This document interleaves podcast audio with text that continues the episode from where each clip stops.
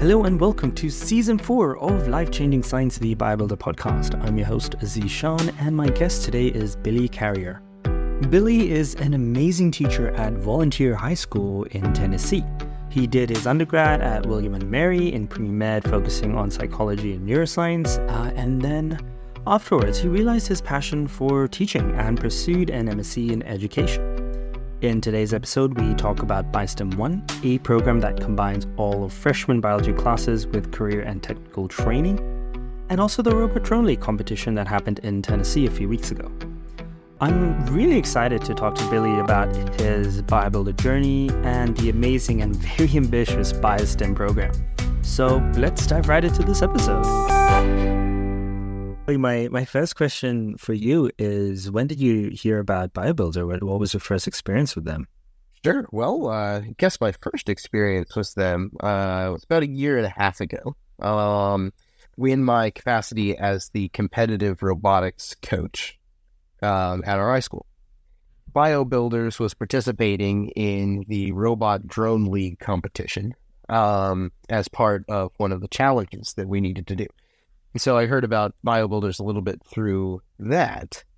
Um, but what I actually got connected to Natalie was through Niswonger, who sets up grants for uh, you know, different high school programs and college programs in our area and in our state, um, Niswonger Foundation. And they have set up what's called the STEM LD funds. It's a grant system that, uh, in part, builds these robotics teams in different high schools. So I got connected to them through that grant, promoting our robotics team at our high school. Um, and through that, we were able to get the robotics team started. And then in conversations with them, got connected to Natalie, who was working with Niswonger in various different things. Um, and then when Niswonger asked me to write the BioSTEM curriculum, Natalie and our connection there, uh, you know, brought us together in working with the BioSTEM curriculum and integrating some of BioBuilder's labs. So, kind of three different connections with BioBuilders through robotics, through the STEM Pro uh, LD grant, and through uh, the BioSTEM curriculum. uh, I, I want to touch on all of those. Um, I yeah, yeah. The the most I don't have too much experience with robotics, but I remember I learned uh, how to build like an Arduino obstacle or, or avoiding robot. Yeah. Um, from, oh, from a kid sure. on, from a kid on YouTube. So that was that was fun. I loved it. That's the best way. To... That's where you find the best information about this. Yeah, find some middle schooler on YouTube. Yes, I swear. Yeah, hundred percent. Um, yes. Uh, I I, uh, I, remember Nat- Natalie had mentioned uh, the BioSTEM one program, and it it sounded like yeah, super intense and also such an incredible opportunity at the same time. I wanted to yeah, see if you could like talk me through what that program is and how you've been developing the curriculum for that, and what are some of uh, how's the experience been so far for some of the students. Well, uh, first off, what it is. Um, it's a new program that in the state of Tennessee we're piloting um, to put a laboratory focused science class in a CTE pathway program. Um, CTE is career and technical education. So, um, CTE programs, I don't know if you're uh, familiar with the uh, idea there, but uh, things like vocational training um, would show up in CTE pathways um, fire science, uh, culinary. We've got electrical, um, uh, industrial mechanics. Uh, there's you know lots of agricultural science uh, is another CTE pathway. So uh, a few of those. Most of those have about four classes that you can you know move through um, in your high school career. And so the BioSTEM curriculum and pathway is really a CTE pathway that is laboratory science focused if you found yourself working in a laboratory as some kind of technician, right, this pathway is kind of preparing someone for that sort of pathway.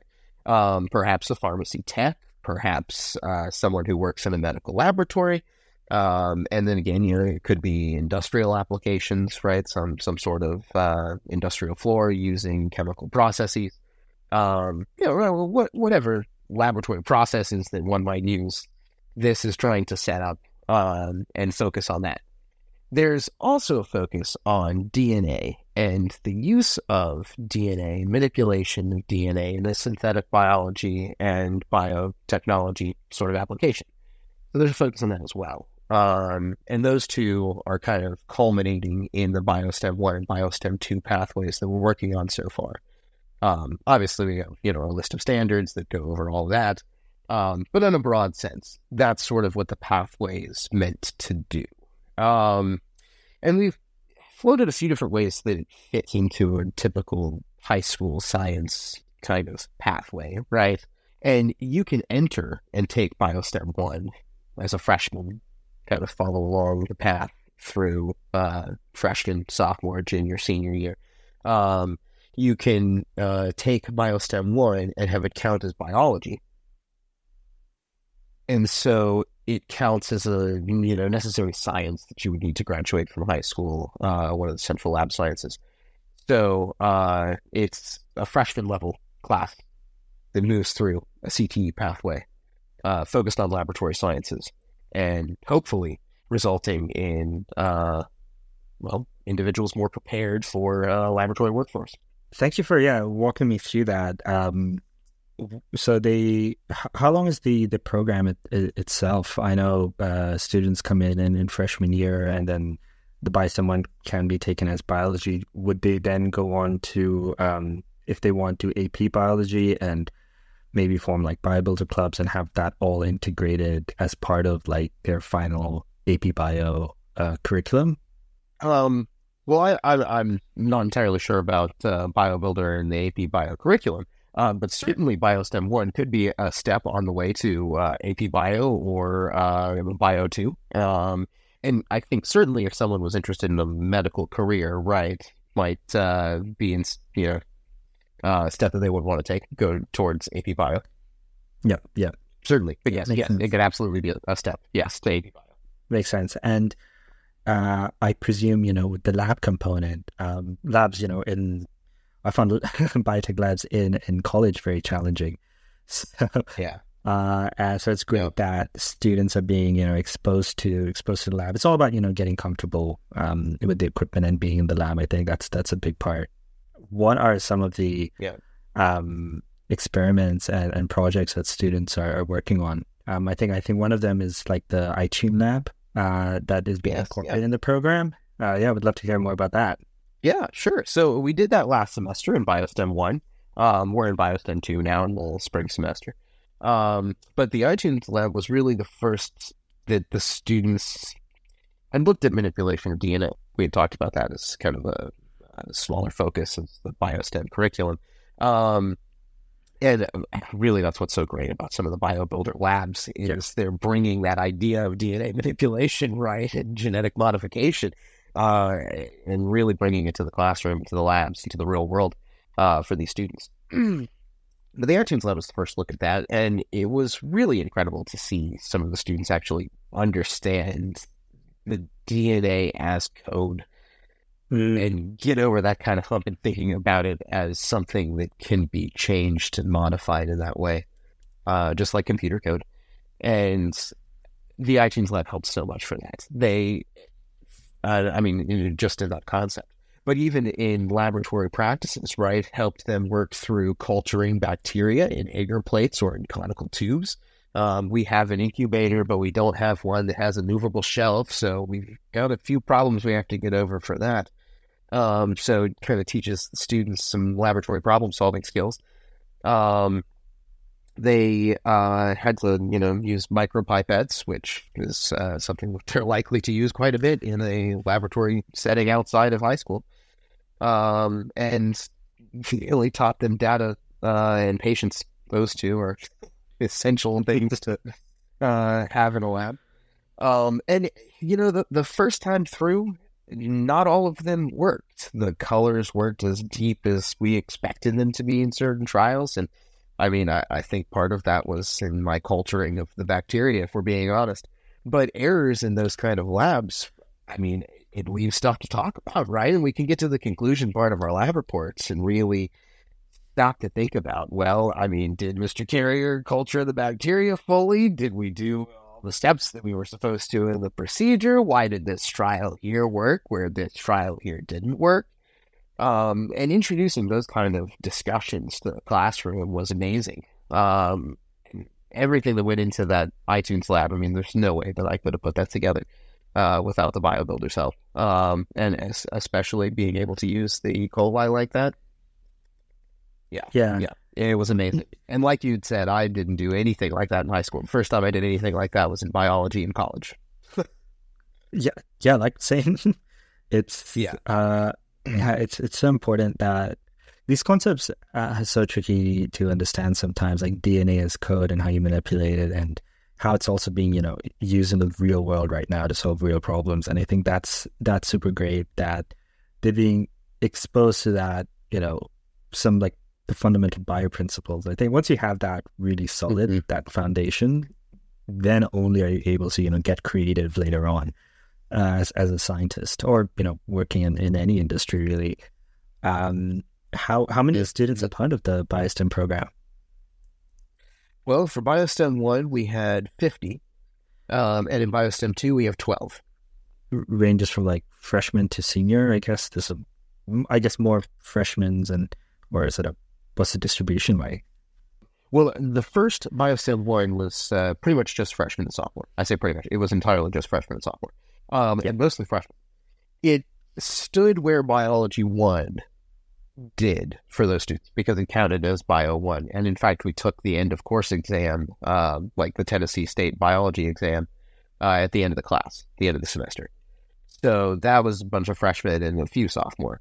Um, but in BioSTEM 2, I did take two students who were seniors um, who didn't have BioSTEM 1 last semester, who had taken biology, I'm sure, their freshman or sophomore years, um, long before we offered BioSTEM 1 and uh, but they were interested in the program, and so I let uh, one of them in who uh, hadn't gone on to any other biology, and the other one is my student aide, and he's already taken AP Bio.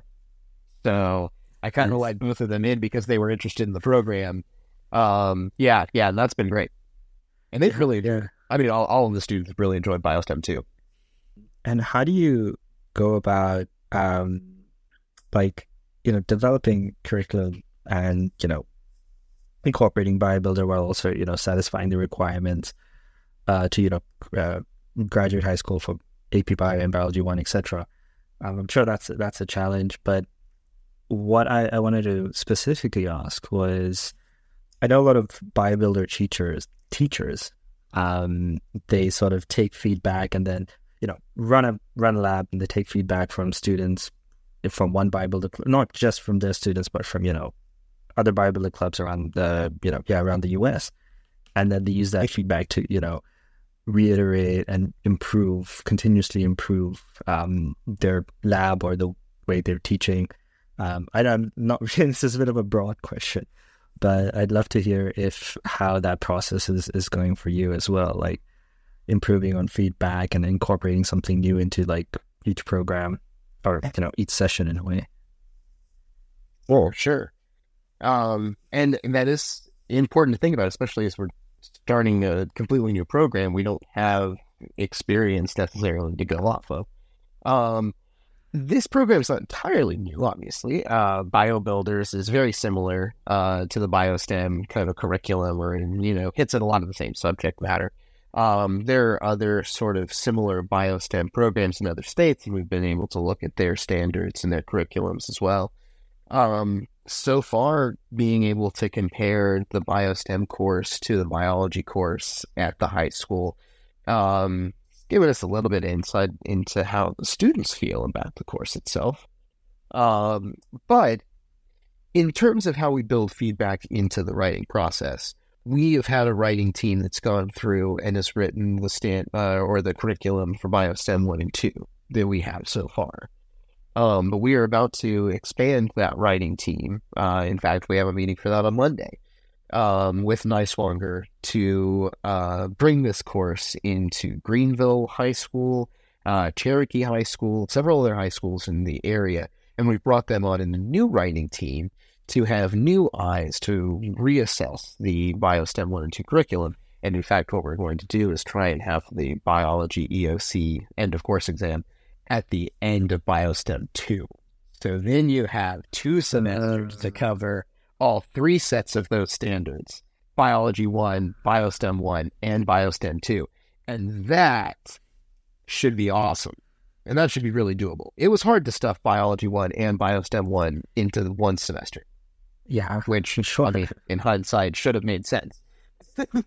but but I think doing all three of those over two semesters makes a lot of sense. And so um, we've had, you know, struggles through this. Like I said at the beginning, we're kind of building the ship as it sails. Um, but we're trying to keep fresh eyes and uh, keep changing how we think about this program as it's built. Um, that's certainly a stretch about feedback. But you'd asked a question uh, earlier, maybe in that uh, email, about uh, pedagogy, how I guess we kind of crafted or thought about crafting this curriculum. I don't know if that was part of the question you were asking here or not. It's yeah, that that's a great follow up question that you asked yourself. So we'll continue down that path. um, but that has certainly been interesting too, especially I mean, when I think about it, I, I mean, I, I, I certainly have experience in an industrial laboratory. Um, I have experience in college laboratories, but at the end of the day, that's not exactly what I am preparing the students for. Um, certainly could be very similar, but that's not all of in a way. Yeah, yeah. Well, and, uh, and that's nice. uh, that's good.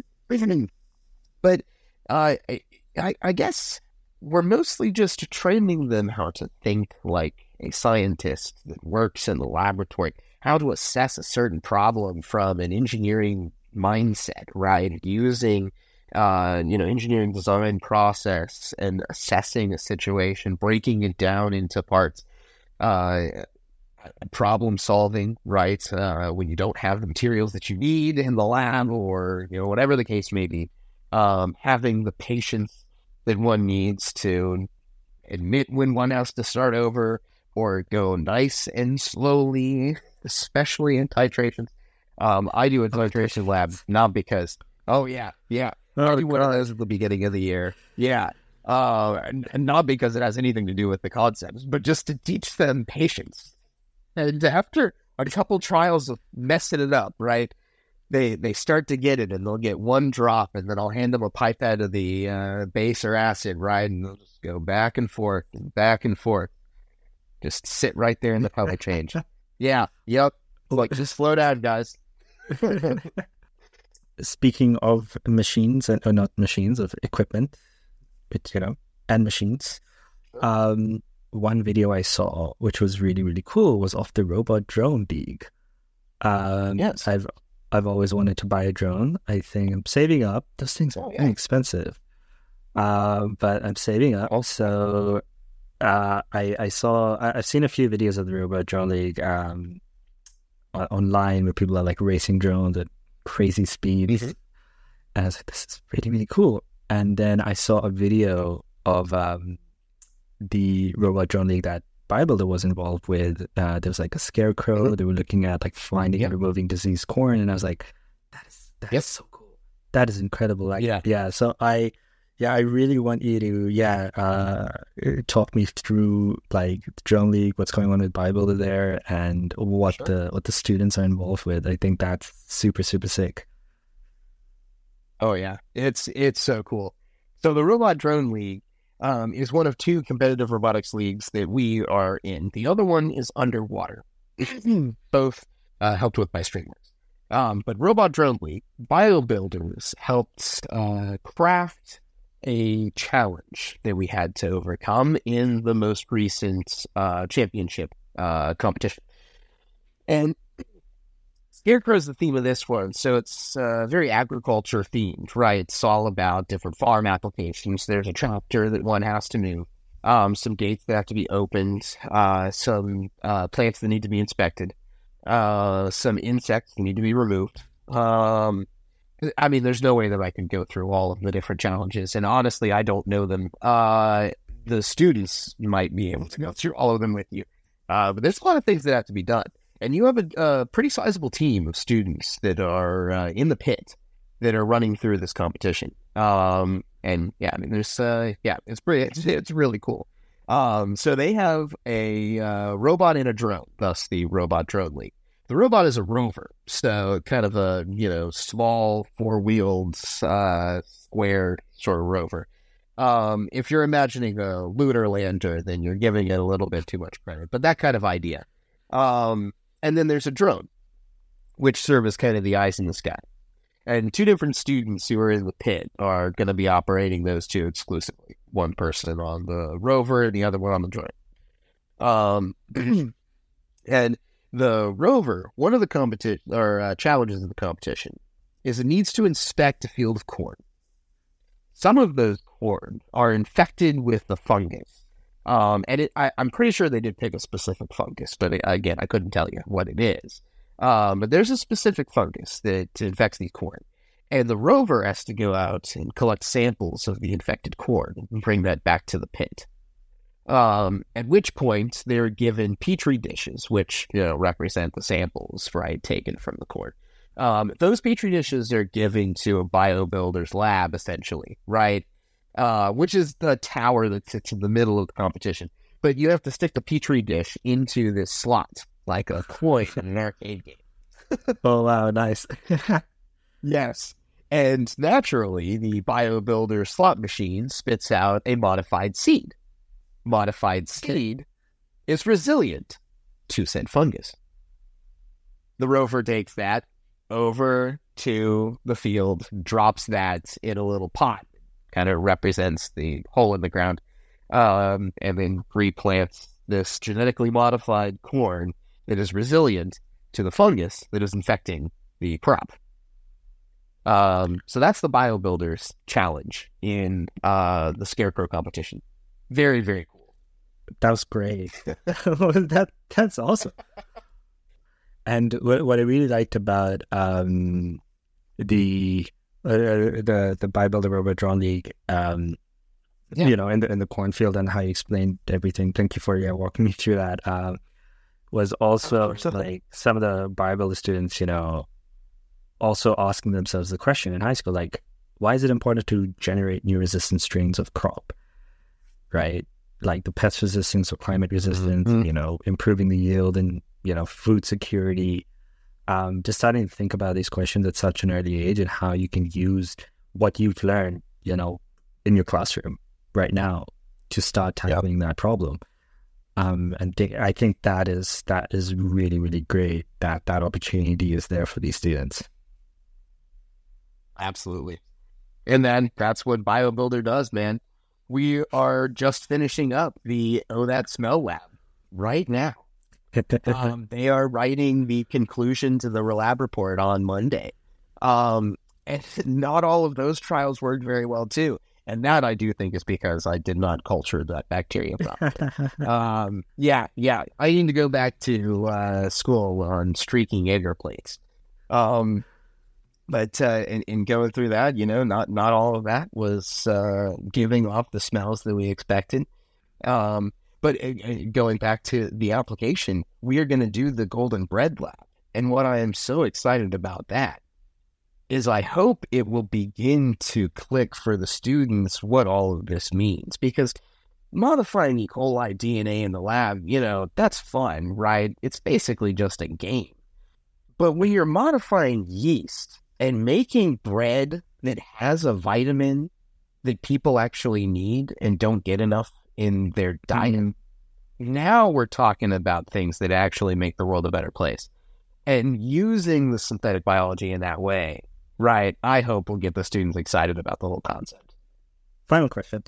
Uh, well, is you had mentioned that you, you know, were were studying for pre med, and you know, you were you had, you were going down that path, and it was you realized you had, you know, this passion for for teaching, and you that's, you know, then you went on to do the master's degree in education, and you know, now you're you're here, which is getting to do like getting to work with BioBuilder or BioSTEM and you know some of the amazing students that you're working with. I'm interested in talking about um, that moment where you're like, making the decision decision to go and do the Masters of Education.